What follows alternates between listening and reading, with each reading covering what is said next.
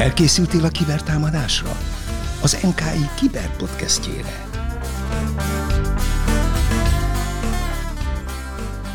Sziasztok! Mind a kibertérben. A mai napon itt van velünk Szőnyi Lídia, a Matthias Corvinus Kollégium kutatótanára, pedagógiai szakpszichológus. Üdvözlök mindenkit, köszönöm a meghívást közösségi média hatásáról a fiatalokra, illetve a cyberbullyingról fogunk beszélgetni. A mai adásunk fő célja az, hogy egy ilyen fogózkodót nyújtsunk a gyakorló szülőknek, illetve a, a szülőknek, hogyan kezeljék az ilyen jellegű problémáikat a, az internetet aktívan használó és a közösségi médiát aktívan használó gyermekeikkel kapcsolatban. Nagyon vártuk már, hogy itt legyél velünk és beszéljünk erről a nagyon fontos témáról, de előtte még az IT-biztonsági tipp rovatunkban egy olyan problémára szeretnénk felhívni a figyelmet, ami sok embert is érinthet, akik valamilyen szinten néha programoznak, de a profi programozók is elég gyakran használnak olyan kódrészleteket az internetről, amiket akár a Stack Overflow, akár más ilyen oldalon megosztva találnak. Bizony ennek van ám veszélye, mert hogyha egy-egy ilyen kódrészletet kimásolunk ezekről az internetes oldalakról, akkor hogyha bemásoljuk a saját kódunkba, érdemes nagyon alaposan megnézni, hogy mi az, amit bemásoltunk az oldalunkba, mert bizony előfordul az, hogy a vágólapra a weboldal nem azt a kódrészletet teszi fel, amit mi leírva láttunk, és nem biztos, hogy ugyanazt a hatást érjük el. Tehát ez a rossz fejlesztői szokás akár hacker támadáshoz is vezethet, mert gondoljunk bele, hogy ha a saját kódunkban egy olyan JavaScriptet, vagy egy olyan JavaScript futtatását tesszük bele, amivel aztán a saját adatainkat is ki tudják tőlünk lapátolni, hát akkor bizony elég komoly gondba lehetünk, és simán lehet olyan kis kódrészletet is írni, ami a bemásolás után azonnal le is fut, tehát hogyha egy új sor karaktert beteszünk a sor végére, akkor hogyha ezt a konzolba másoljuk be ezt a parancsot, akkor az utána le is fut, és elég komoly problémával lehet szembesülni. Kicsit ezt ahhoz tudnám hasonlítani, mint hogyha a saját banki azonosítómat egy harmadik félnek az oldaláról másolnám ki. Én van egy oldalam, ahol összegyűjtöttem a bankszámlaszámaimat, és meg akarom adni a bankszámlaszámomat valakinek, és onnan kimásolom egy gomb segítségével, hogy másolt ki, beteszem ezt a kis bankszámlaszámot a levélbe, és nem az én bankszámlaszámom lesz benne, nyilván fejből nem tudom a bankszámlaszámomat, így azért elég komoly galibákat lehet ezzel kapcsolatban okozni. Térjünk rá a mai nap fő témájára. Egy kutatás alapján, teljesen lehidaltam ettől a kutatástól, a tinédzserek több mint 95%-a jelen van az online térben. Ugye a tinédzserek, akik 10-20 év között vannak, döntő többségük jelen van a közösségi médiában is. Egy ilyen kis házi közvéleménykutatást készítettem itt a, a szűkebb környezetemben, hogy a tinédzserek milyen arányban vesznek részt a közösségi médiában, illetve az ő ismerőseik mennyire vannak jelen a közösségi médiában, és gyakorlatilag egy ilyen százfős mintán egy ember tudtak mondani, aki nincs jelen a közösségi médiában egy mai tizenéves csapatból. Nyilván ez nem egy reprezentatív felmérés volt, hanem, hanem ez egy ilyen kis házi felmérés volt, de egyébként az interneten is hasonló megdöbbentő adatokat lehet ezzel kapcsolatban találni ki lehet jelenteni, hogy mindenki használja ezeket a közösségi média platformokat. Nyilván most egy, egy eltolódást lehet érezni, a fiatalabb, fiatalabbak talán inkább elfordulnak a, a legnagyobb közösségi médiától, és egyéb alternatív közösségi médiákban jobban találják meg a számukra értekesebb tartalmakat, de még mindig nagyon megdöbbentően sokan használják ezt az egészet. És még egy nagyon fontos adalék, egy pár statisztika, a megkérdezett tinédzserek, egy közvéleménykutatás szerint a megkérdezett tinédzserek fele, 49%-a naponta 4 óránál többet lóg az interneten. Két évvel ezelőtt ugyanez az arány még csak 40% volt, tehát két év és a pandémia hatására gyakorlatilag még 10% rakódott ehhez. És még egy megdöbbentő adat, minden második tinédzser, tehát ez is a tinédzserek fele, 51%-a érezte úgy, hogy már őt a közösségi média felületen valaki zaklatta vagy próbálta zaklatni. Ezek azért megdöbbentő számok, nem? és közel állhatnak a valósághoz? Igen, mindenképpen közel állnak. Most itt a, a COVID időszak Kot, hogyha nézzük, akkor azt kell, hogy mondjam, hogy azok a, a kiskamaszok, tizenévesek is, akiket azért jobban óvtak a szüleik, és ezért még nem volt nekik mindenféle közösségi médiában profiuk, nekik is lett, hiszen ott tudták a házi feladatot, meg sokszor, nagyon sokszor ott kommunikáltak még az elején a tanárral, ugye később áttértek azért más csatornákra, amiket az iskola üzemeltetett, de ugye legelején azért nagyon sokszor osztálycsoportokban zajlott zajlottak ezek, meg hát ugye azt is tegyük hozzá, hogy azért nekik az elsődleges fontos kapcsolatok most már ebben az időszakban kevésbé a szüleik egyre inkább a kortársak felé tolódik, és azért nagyon sokszor otthon bezárva ugye a karantén időszak alatt szükség is volt arra, hogy valamiképp megtartsák ezeket a fontos kapcsolatokat, hiszen ez egy lélektani szükséglete a tizenéveseknek, hogy legyen kortárs kapcsolatú, és hogy ezért szükséges volt még azoknak is, akik előtte kevésbé használták ezeket a felületeket. És valóban én is ezt a kutatási adatot ismerem, és a tapasztalatom is ezt mutatja, hogy nagyon gyakori az, hogy a gyerekek azt tapasztalják, hogy, hogy őket bántják, megalázzák, megszégyenítik, kiközösítik a különböző online terekben, de hát ugye ugyanezt tapasztalják nagyon gyakran a való életben is. Ez a kutatás tartalmazza azt a legesleg megdöbbentőbb adatot. Elnézést, hogy ilyen sokszor döbbennek meg ezen a kutatási adaton, de tényleg, tényleg borzasztó, hogy a, az online zaklatások döntő többségénél a zaklatók, a felnőtt zaklatók erotikus fotót kérnek a tizenévesekről. Tehát gyakorlatilag minden második fiataltól erotikus fotót is kérnek ami egyébként 2019-ben még 12%-kal kevesebben tinédzser válaszolta ezt, hogy tőle kértek erotikus fotót. Hát ez egészen egyszerűen megdöbbentő, és hát azt meg nem is akarom tudni, hogy mennyien adták ki ezeket, a, ezeket az adatokat, de egyébként ilyenekről lehet hallani. Akár a tágabb környezetemben is hallottam ilyen példát, hogy ilyen iskolai chit-chat alkalmával ilyen fényképek egyik telefonról a másikra átmentek, és ebből nagyon komoly ügyek is voltak, de ez, ez a valóság, tehát ezzel foglalkozni kell, ezzel, ezzel együtt kell élni.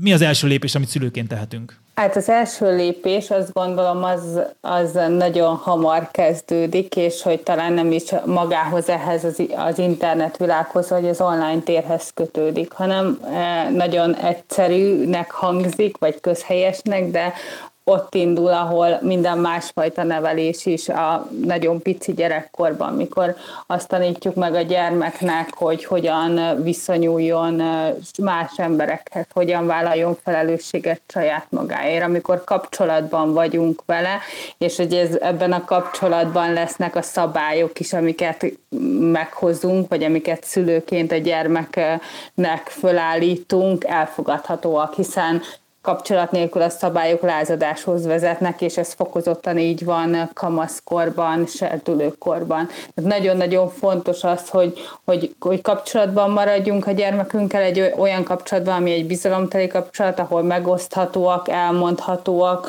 azok a dolgok, amik őt bántják, illetve hogy bízzon bennünk, hogy, hogy fordulhat felénk ezekkel a, a panaszaival, vagy fájdalmaival is, és adjunk neki egy mintát arra, hogy, hogy hogyan lehet felelősséget vállalni saját magamért, illetve tisztelettel fordulni mások felé. Ezt nem az online térben fogja egy gyerek megtanulni, hanem a való életben, a valós kapcsolatokban, és ugye az online térben is tudja ezeket használni, hogyha ezt megtanítjuk neki.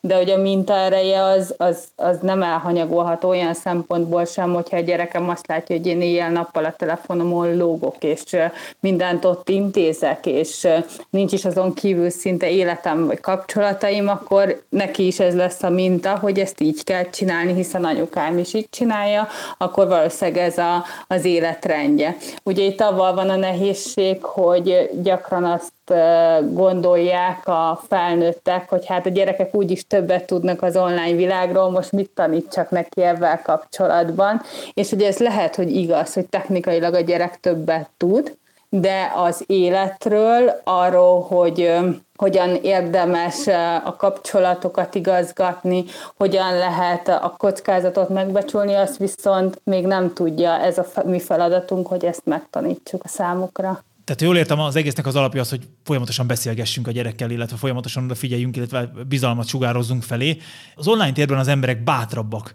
Mi megpróbálunk jó példával előjárni, hogy az online térben is a, a gyerekünk legyen udvarias, viselkedjen úgy, mintha személyesen találkozna vele, de ez valamiért mégiscsak úgy van, hogy ezek egy kicsit ilyen személytelenebbre sikerülnek ezek a kapcsolatok, és kicsit többet lehet. Ez, ez, ez miért alakul így? Ennek azért sok aspektusa van. Ez egyik az az, hogy nem látjuk a következményt, az, hogy, hogy hogy mi, mi, mi hogyan hat a másikra az, amit az online térben teszünk. Ugye, hogyha a való életben megbántok valakit, akkor, és elkezd sírni, akkor valószínűleg, hogyha ö, nem vagyok teljesen érzéketlen, vagy szociopata, akkor, akkor, akkor át fogom érezni, hogy ez neki egy nagyon fájdalmas dolog volt, és visszaveszek kettőt. De hogyha megírok egy kommentet, vagy ö, valakiről föltöltök egy képet, amin megalázó helyzetben van, vagy ő azt megalázónak érzi, és nem látom, hogy emiatt otthon sír, akkor nincs semmi visszatartó ereje. És hogy pont ez a nehéz az online bántalmazásnál,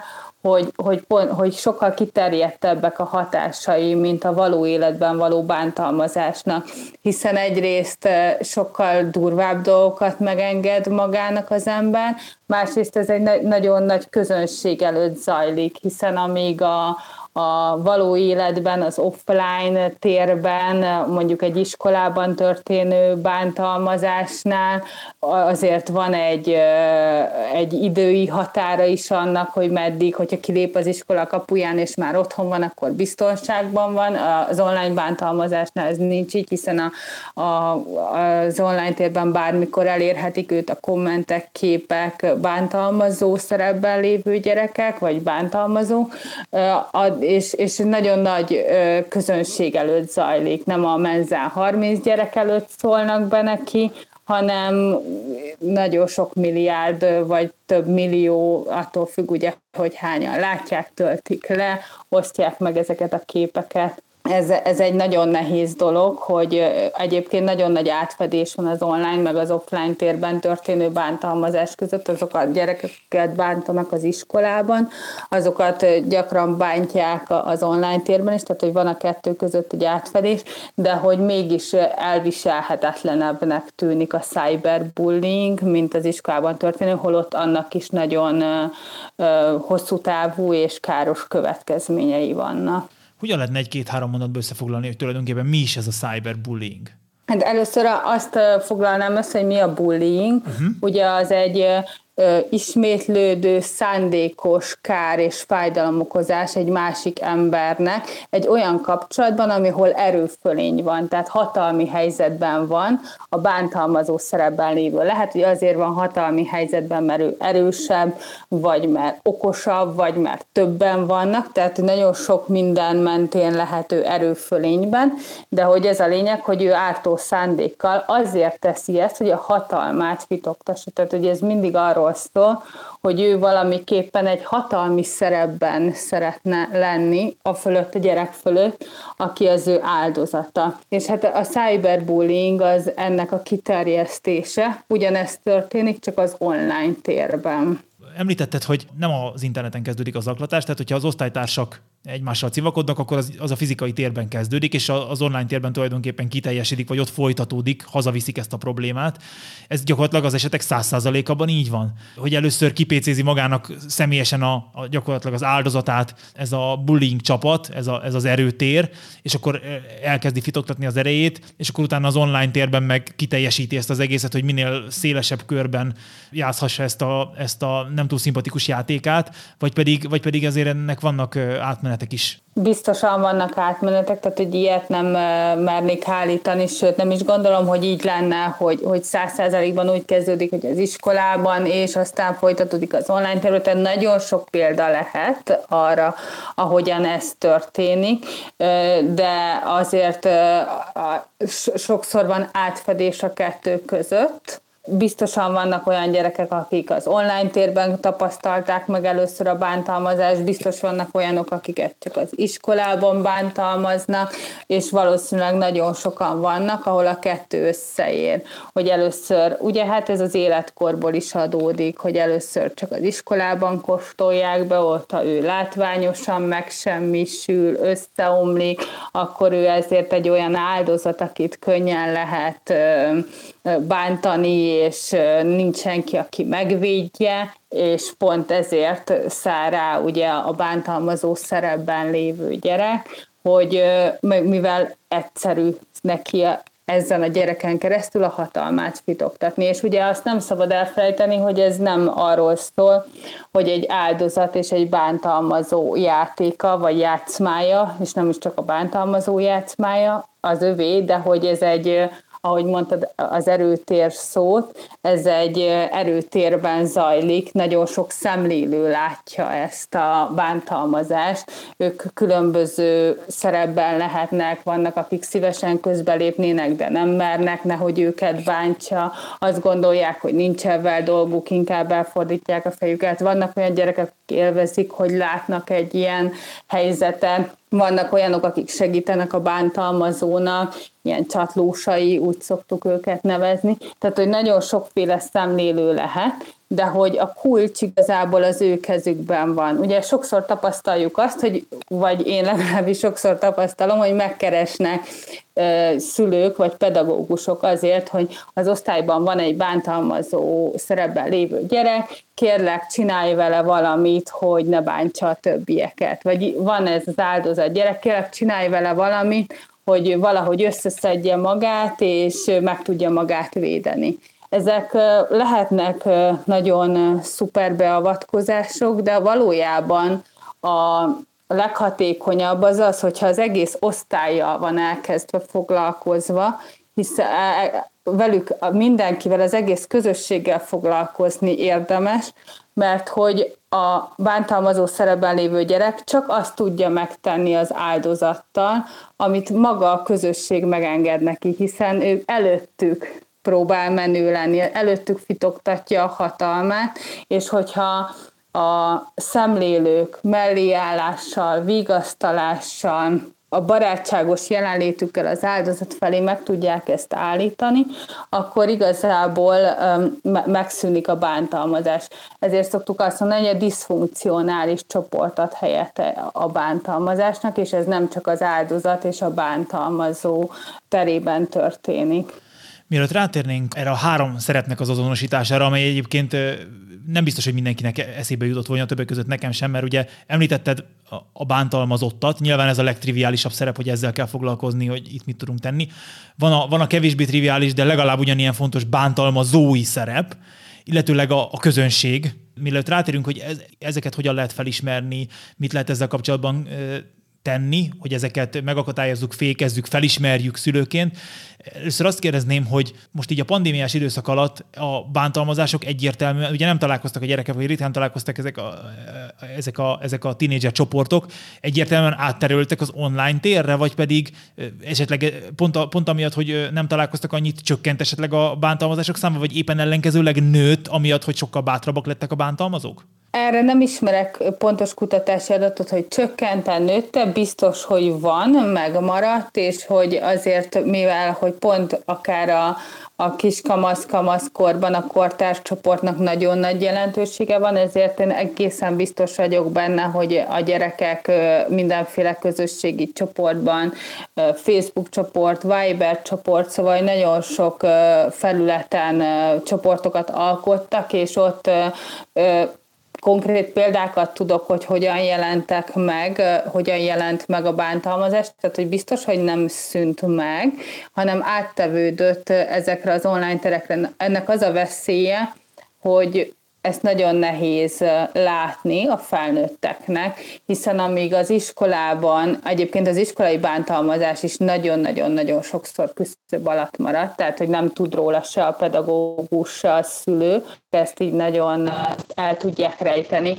Volt, hogy részt vettem egy kutatásban, ahol így óvodai csoportban próbáltuk az ilyen prebúli bántalmazó tevékenységeket kutatni, és hát a hallgatók, akik megfigyeltek, azok azt mondták, hogy igazából ez lehetetlen, mert hogy nem tudom odarakni a fülemet. Látom, hogy ott történik valami, de fogalmam sincs felnőttként, hogy igazából mi pedig nekik annyi volt a feladatuk, hogy erre figyeljenek.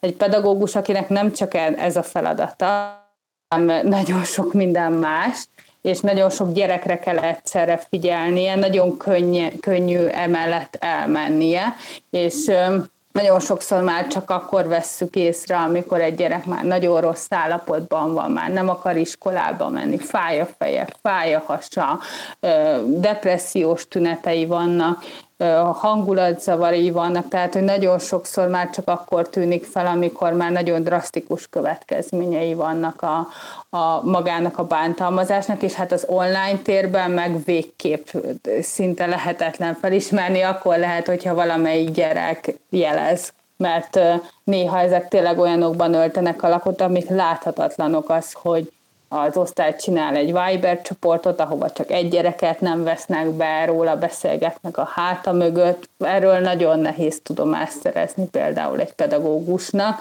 és hát az iskolai időn kívül történik, és akkor már rögtön kérdéses az is, hogy neki ebben van dolga, nincs dolga, kinek van ebben dolga, nem könnyű. Összetett probléma. Említetted, hogy nagyon súlyos következményekkel járhat, ha bántalmazottnak lenni, depresszióig is elmehet az egész dolog, de mik az első jelek, amiket, amikre egy szülő odafigyelhet? Hogyan ismeri fel azt, hogy az ő gyerekét elképzelhető hogy kipécézték, vagy bántalmazzák, vagy elkezdődött valami? Hogyha megváltozik a gyerek viselkedése, és ez sok mindenben lehet, alvásában, étvágyában, kedvében, hangulatában, lehet, hogy nincs kedve már iskolába járni. Tehát nagyon szenzitívnek kell lenni szülőként, és folyamatosan figyelni kell erre? Igen, az semmiképpen nem, hogy, nem, hogy így túlagódni, és folyamatosan így körözni a gyerek feje fölött. Tehát ugye ez, ez egy, a szülőség igen, egy bonyolult dolog. A, nagyon fontos, hogy, hogy, hogy egy kapcsolatot építeni a gyerekkel, amiben megoszthatóak lesznek ezek a témák is, és ugye ez azért is nehéz, mert hogy azt tudjuk, hogy a, akiket bántanak, azok gyakran szégyellik ezt, mint hogyha az ő bűnük vagy a hibájuk lenne az, hogy rám-rám szálltak velem, biztos van valami baj. Ezt azért nem olyan könnyű megosztani, még az embernek a szüleivel sem, sőt a szüleinek különösen nehéz elmondani, mivel szégyelli. Tehát, hogy tényleg figyelmesnek érdemes lenni, illetve az nagyon jó, hogyha a gyereknek vannak olyan kapcsolatai, barátai, akik, akikben mi is megbízunk szülőként, tudjuk, hogy ők egy ilyen biztonságos bázist jelentenek, akikre tud támaszkodni, hogyha valami baj van. Tehát, hogy érdemes a, a szociális kapcsolatait, vagy azt, hogy, hogy ő hogyan tud emberekkel kapcsolatba lépni, ezt tanítani, fejleszteni neki ez, ez mindenképpen segíthet. Illetve amúgy nagyon gyakori az még, hogyha már így a tünetekről beszélünk, hogy a, az érdemi egyei leromlanak azoknak a gyerekeknek, akiket bántanak, mert hogy nem erre koncentrálnak. Ugye otthon is más tereli el a figyelmüket, az iskolában meg pláne. És mi a jó kérdés? Tehát, hogy hogyan forduljak a gyerekhez? Észrevettem, hogy elkezdenek romlani a jegyei, kevésbé tud fókuszálni, nem alszik eleget, tördeli a körmét, nem eszik rendesen, de ezek kezdenek összevágni és összeállni a fejembe, hogy, hogy, hogy itt lehet, hogy valami baj lesz, hogy az én gyerekemmel valami nem stimmel, nem, jár, nem, jár, nem szeret már annyira a barátaival beszélni, nem tudom, akármi. Hogyan forduljak hozzá? Legyek, legyek nagyon szenzitív, nagyon türelmes. Mi a jó kérdés, vagy mik a jó kérdések? Persze gyerekfüggő is, de ez általánosságban kérdezem. Igen, ezt pont ezt szerettem volna mondani, hogy ez annyira helyzet és gyerekfüggő, hiszen ha lennének ilyen kérdéseink, vagy mondataink, hogy miket kell ilyenkor csinálni, akkor az egész pszichológiára talán nem is lenne szükség, mert ilyen nagyon könnyűvé válna a gyereknevelés, de akik szülők, azok tudják, hogy ez nem. Tehát ami egyszer beválik, az utána lehet, hogy nem. Szóval a legfontosabb az, hogy érzékenynek maradni a, a gyerekre, hogy, hogy amikor mondjuk leromlanak az érdemjegyei, akkor nem azt mondani neki, hogy hát te lusta gyerek már megint nem tanulsz, lehet, hogy ez történik éppen, de hogy inkább azt kérdezni tőle, hogy történt-e valami, tudok-e neked valahogy segíteni, itt vagyok melletted, ha szükséged van rám, Szóval hogy biztosítani a támogatásról, az odafigyelésről. Azok a, a családok, ahol a gyerekek megtanulnak kiállni magukért, vagy felvállalni az érzéseiket, azok alapjáraton úgy szoktak kommunikálni, hogy, hogy tudnak az érzésekről beszélni, nem csak a pozitív érzésekről, hanem van annak is helye és ideje, hogy a nehéz érzéseket, a fájdalmakat, a szomorúságot, csalódottságot, haragot is kifejezzék és elmondják egymásnak.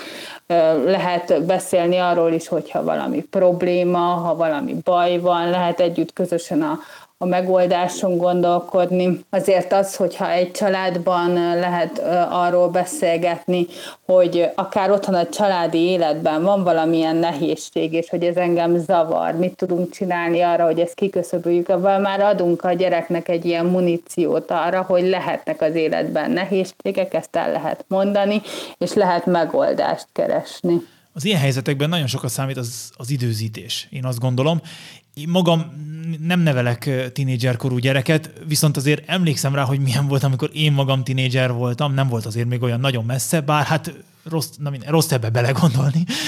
Egyik nap ilyen a gyerek, másik nap olyan a gyerek. Hogyan, hogyan tudnánk egy ilyen, tényleg nagyon, tudom, hogy nehéz lesz ez a kérdés is, de egy általánosan, hogy jó pillanatban kapjuk el azt, hogy a gyerek, gyerekből egy kicsit több információt szedjünk ki, mint általában el szokott menni, hogy a tinédzser gyerekek hajlamosak egy kicsit bezárkozni, nincs kedvem, nincs semmi bajom, hagyjál békén. Azért gyakorlatilag a popkultúrában ennek számtalan utalása van, hogy, hogy a, hogy a tinédzser gyerekekkel milyen nehéz beszélni, ez biztos a valóságban is így van, de mégis, hogy hogyan próbáljuk meg felismerni, milyen jelekre figyeljünk, amikor van egy pici kis kapu, amikor a, amikor a kis, kis szánkat be tudjuk tenni az ajtaján, és csak egy kicsit besuttogni neki, ami jó eséllyel célba fog érni, és, és, és érezni fogja, hogy ott vagyunk mellette, és tudunk neki segíteni.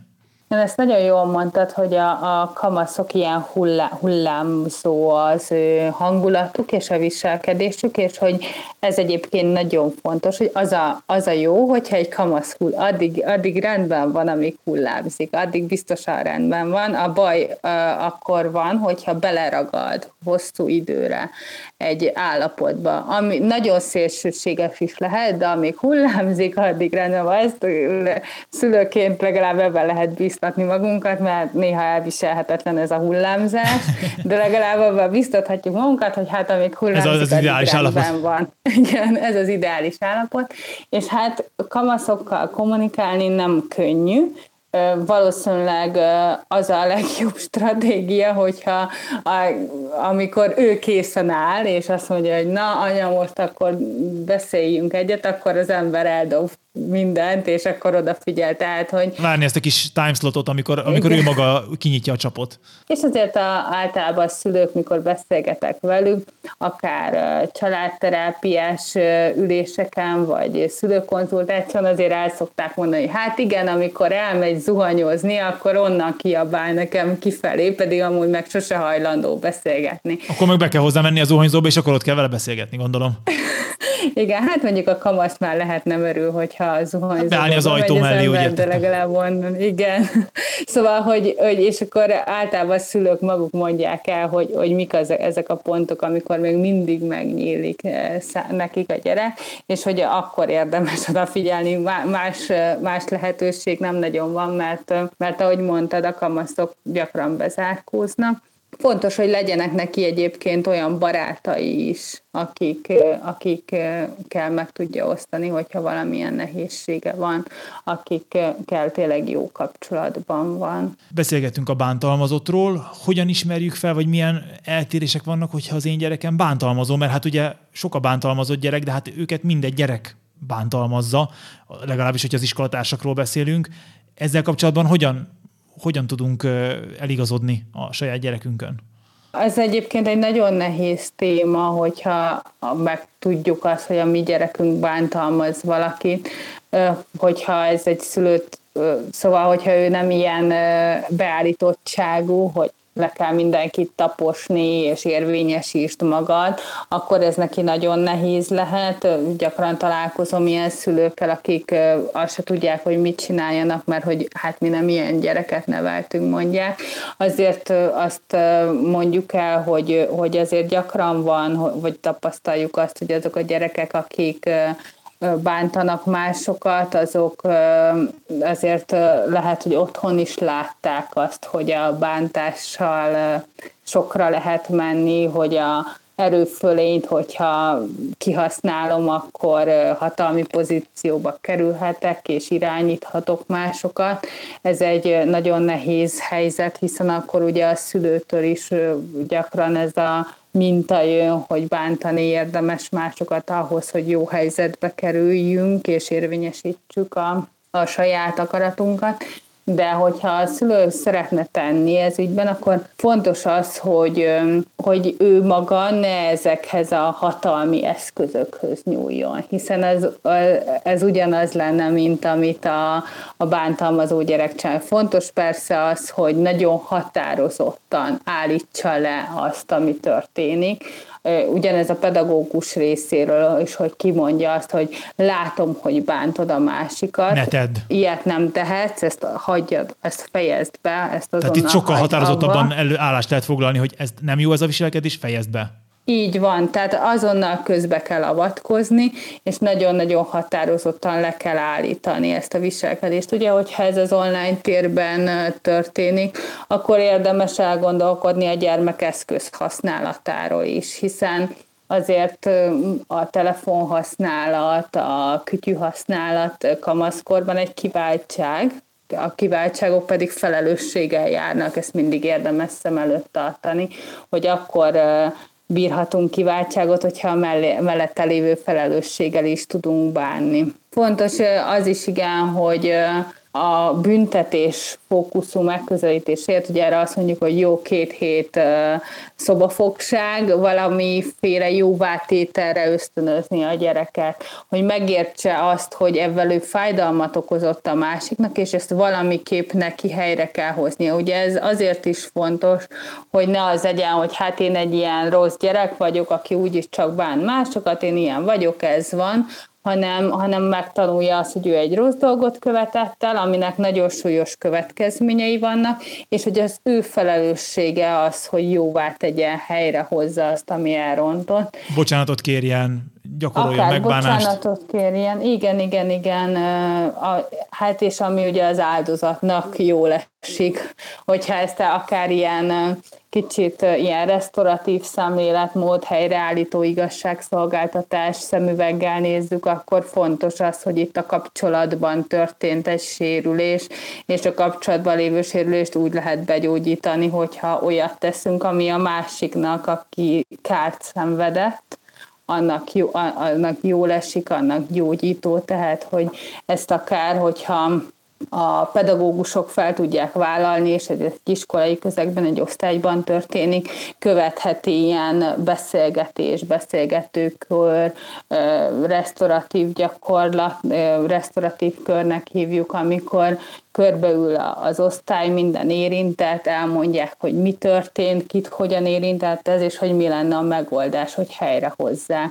De persze fontos az is, hogy a, ilyenkor a bántalmazó gyerekkel külön is legyen beszélgetve, és ott a felnőtt elmondja neki, hogy ilyet nem lehet tenni, hogyan fogod ezt helyrehozni, stb. stb. A praxisodban biztos volt egy pár olyan eset, amikor bántalmazó gyermekkel kerülték kapcsolatba, illetve annak a szüleivel kerülték kapcsolatba. Hogyan kerültek felszínre ezek a, ezek a bántalmazások? Tehát milyen tipikus esetek vannak, amikor a szülő rájött, vagy kiderült, hogy ez a gyerek bántalmazó? Elkapnak egy üzenetet a pedagógusok, vagy a maga a szülő látja, hogy a gyerek, vagy nem járnak hozzá a barátok, ennek is biztos vannak ilyen, ilyen tipikusabb jelei, vagy egy-két példa, ami, amivel így találkoztál. Hát egyébként a bántalmazó gyerekek népszerűek szoktak sokszor lenni, tehát ugye pont azért is csinálják, hogy ők ezzel tudnak a csoport középpontjába kerülni. Népszerűek, de nem kedvelik őket. Tehát, hogy inkább így, így, így fogalmaznék, talán inkább félnek tőlük, tartanak tőlük. Gyakran úgy kerül felszínre, hogy valahogy így kibukik az osztályközösségben, és a pedagógus jelez a szülőnek, hogy na hát most már ebben a gyerekkel kezdjenek valamit, mert ez mindenkit bánt, megaláz, megszégyeníti a többieket, vagy külön rászállt egy gyerekre, és, és akkor így kerülnek mondjuk be akár egy pedagógiai szakszolgálatba, vagy az iskolapszichológushoz, úgyhogy ennek sok formája lehet, de azért a leggyakrabban az a változat, hogy az iskola jelez a szülőnek, hogy, hogy próbáljanak valamit kezdeni ezzel a helyzettel. És akkor nézzük a harmadik oldalt, a, a megfigyelőket, vagy nem tudom, hogy a szemlélőket. Mindenki része ennek a közösségnek, az egész csoportban amikor úgy működik, hogy, hogy akkor van egy bántalmazó, egy vagy két bántalmazott, a többiek meg gyakorlatilag 20-30-40 egyéb szereplő pedig figyeli ezt az egészet. Nyilván ők vannak akkor többen, a leges legnagyobb csoportról beszélünk. Uh-huh. Itt hogyan jöhetünk arra rá szülőként, segítvén a bántalmazó, illetve a bántalmazott gyereknek, illetve az ő szüleiknek a dolgát, hogy itt ebben az osztályban van valami, mert gondolom itt ez az elsődleges szerep, pünk, hogy esetleg, ha találkozunk valami ilyesmi jellel, hogy ebben az osztályban valami nincs rendben, lehet, hogy a mi gyerekünk egész jól megúszta ezt az egészet, vagy pedig egész jó fel tudja dolgozni ezt az egészet, de a többiek nem biztos, hogy ilyen szerencsések. Hogyan ismerjük fel, hogy itt, itt ebben a közösségben valami gond van, valami nem stimmel? Ugye itt is lehetnek tünetek, amiknek a, akkor szokták ezt a szülők felismerni, hogyha, vannak, hogyha vannak tünetek, hogy a gyerek nem szívesen megy iskolába, hogy leromlik a, a tanulmányi eredménye, tehát hogy ez a, a Érzi, hogy ez nincsen rendben, a saját értékrendjével nem tudja összeegyeztetni, ami ott zajlik az iskolában? Vagy? Igen, akár ez is lehet ugye az, hogy a, hogy a szemlélő nek hívjuk őket, ők nagyon sokfélék lehetnek. Tehát, hogy van, aki valóban érzi, hogy ez nincs rendben, de nem mer tenni ellene, mert fél, hogy akkor őt fogják bántani, őt fogja kipécézni. Az már egy forradalom, hogyha hatalommal szemben az ember felemeli a hangját, az Igen. arra nagyon kevés ember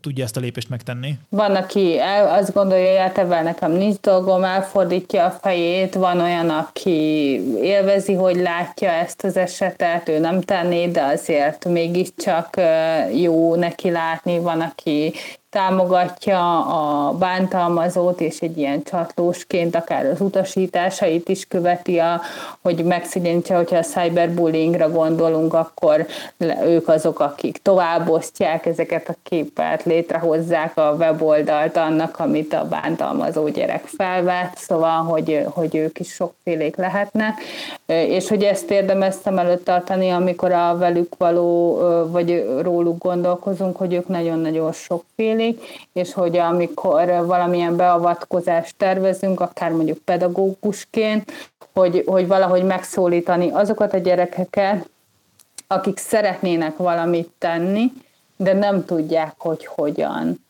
hogy hogyan tudnának közbeavatkozni, hogyan tudnának szemlélőből aktív védelmezővé válni, és akkor lehet nekik beszélni a, a beavatkozás fontosságáról, arról, hogy melléállással, vigasztalással hogyan tudnak segíteni az áldozat szerepben lévő gyereknek, akikre, hogyha egyébként mondjuk felnőtt korban beszélgetünk olyan gyerekekkel, akik bullying áldozatai voltak, akkor ők azt szokták gyakran mondani, hogy a legnehezebb az volt, hogy senki nem állt mellém.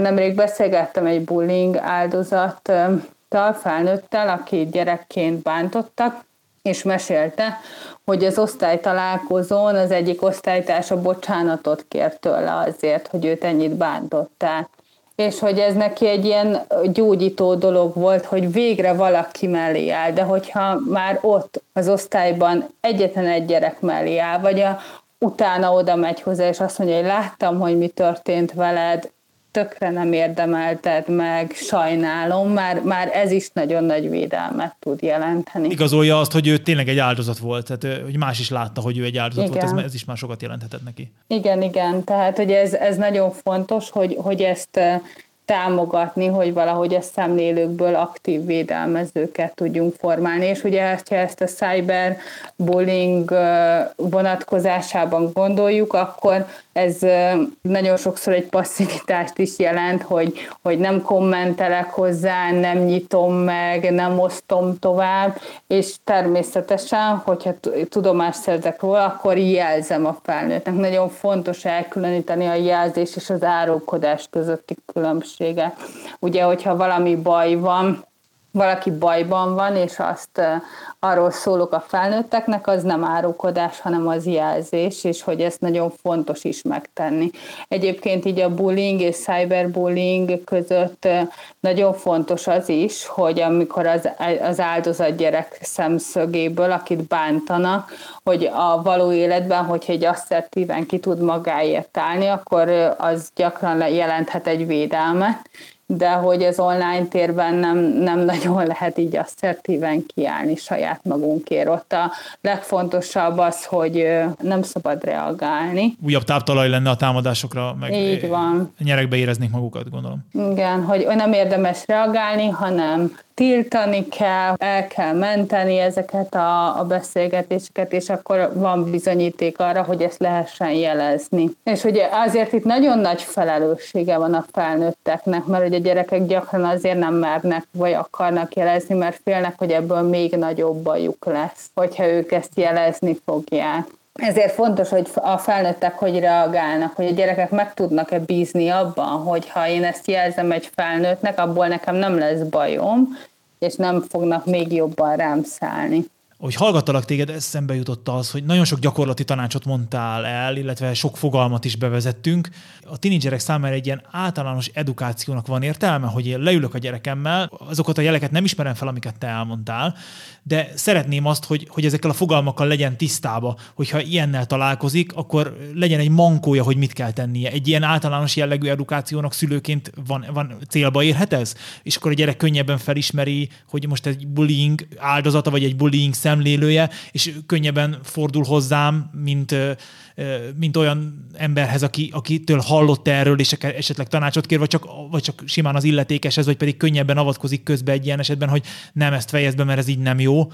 Ennek van értelme? Igen, mindenképpen mm, a, hát ez ennek az ilyen pszichoedukációnak, vagy akár egyébként az iskolában is van értelme, hogyha a pedagógusok csinálják, de azt, hogy a szülőként tudunk erről beszélgetni, akár vannak nagyon jó kis filmek is, amiket már mondjuk kamaszokkal meg lehet nézni, de már óvodásokkal is vannak ilyen kis kampányfilmek. Ilyet tudnál esetleg ajánlani? Óvodásoknak van ez a aki ver, az nem haver, ez mondjuk nem cyberbullying, hanem a rendes, vagy hát a fizikai bullyingra vonatkozik, a verésre, de hogy egyébként akár ilyen lekapcsolódás, azt hiszem az a címe annak a, a filmnek, ami most így hirtelen eszembe jut, de a film címekkel mindig bajban vagyok. Nemrég volt egy magyar film is, ilyen cyberbullying témában. Ilyesmiket is akár érdemes együtt megnézni a gyerekkel, utána lehet vele beszélgetni arról, hogy, hogy hogyan érdemes reagálni ilyen helyzetekbe, ugye főleg az internetes bántalmazásnál meg nagyon-nagyon-nagyon fontos, hogy tisztában legyen avval, hogy mondjuk privát-e a profilja, vagy nyilvános profila van jelen, hogyha bántják, akkor reagáljon -e rá, ne reagáljon rá, letiltsa, ne tiltsa le, tehát hogy ezeket a, az alapelveket nagyon-nagyon jó, hogyha ha meg tudjuk beszélni vele, és hogy fontos is, hogy tisztában legyen vele, úgyhogy én mindenképpen javaslom az ilyen beszélgetéseket. Egyébként is a maguk a gyerekek is azt mondják, hogy erre szükségük van. Nemrég volt egy kutatás néhány évvel ezelőtt, és ott 12-17 éves fiatalokat kérdeztek arról, hogy a szüleik mennyire kontrollálják az internet használatukat, stb. És az 50 százalék, tehát a felük, a fele ezeknek a gyerekeknek azt mondta, hogy ő felnőttként nagyobb kontrollt fog gyakorolni a gyerekei internet használata felett, mint az ő szülei az övé felett. Tehát, hogy maguk a gyerekek is érzik, hogy, hogy itt nekik segítségre van szükségük, keretekre, biztonságot adó határokra, amit a felnőttek tudnak számukra megteremteni megpróbáljuk magunk kezelni a problémát, elbeszélgetni a gyerekkel, felhasználni ezt a tudásbázist, amit most itt átadtál nekünk, illetve utána nézni az interneten is biztos vannak hasonló hasznos oldalak, megnézni filmeket, de mi az a pont, amikor már, amikor már egy szakember bevonására is szükség van egy ilyen, ilyen zaklatási ügyben, mind zaklató szülőjének lenni, mint pedig zaklatott szülőjének lenni? Hát, hogyha az iskolai közegben történik ez, akkor fontos, hogy tudjon róla az iskola szakember, ugye azért pedagógus szakemberek, az osztályfőnök, az iskolai igazgató, és nagyon jó, hogyha be van az iskolának iskolapszichológusa, és őt is be lehet vonni. Ez azért is fontos, mert ahogy mondtam, hogyha ez ugye egy, egy, egy osztályban kiforrott, és hogy ott történő, ott zajló dolog, akkor ott is érdemes kezelni, és ugye ott nagyon fontos lenne az, hogy mondjuk az osztályfőnök és az iskolapszichológus együtt tudjon a gyerekekkel erről beszélgetni, vagy akár tényleg, hogyha ne, nem érzik magukat erre felkészülve, akár külső szakembereket be tudjanak vonni. Minden esetben, amikor a gyermeket ez éri, akkor tenni, lépni kell.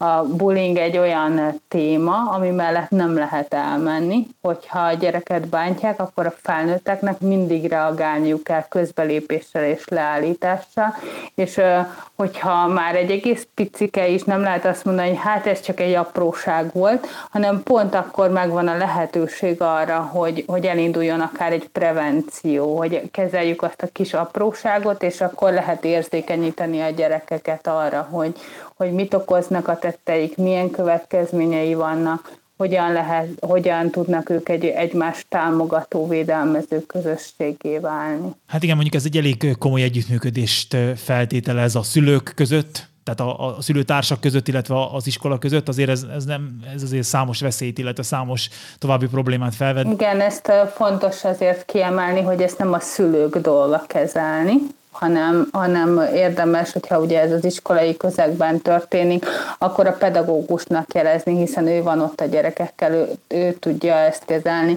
Annak nem szokott jó eredménye lenni, mikor a szülők ezt egymás között, vagy a szülő a, a gyerekkel próbálja meg, mert hogy a, mondjuk az áldozat szerepben lévő gyereknek a szülője a bántalmazó szerepben lévő gyerekkel, vagy annak a szülőjével le, megpróbálni lekezelni, hanem, hanem érdemes meghagyni ezt a problémát ott, ahol van, és az ottani illetékeseknek jelezni azt, hogy itt valamilyen nehézség van, vagy probléma.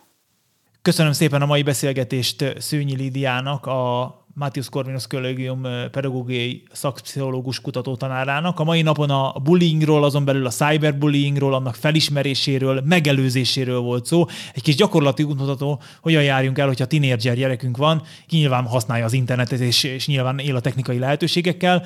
Így ezeket a problémákat próbáltuk meg megelőzni, vagy tanácsot adni, hogy hogyan lehet megelőzni, és hogyan, mit tehetünk szülőként, hogy ezek a, a problémákat minél hamarabb felismerjük, és minél jobban járjunk el. Köszönöm szépen, hogy elfogadtad a meghívásunkat. Hackermentes szép napot kívánok mindenkinek a kibertérből. Lídia nevében, illetve én Tamás voltam, pecseljetek sokat. Sziasztok!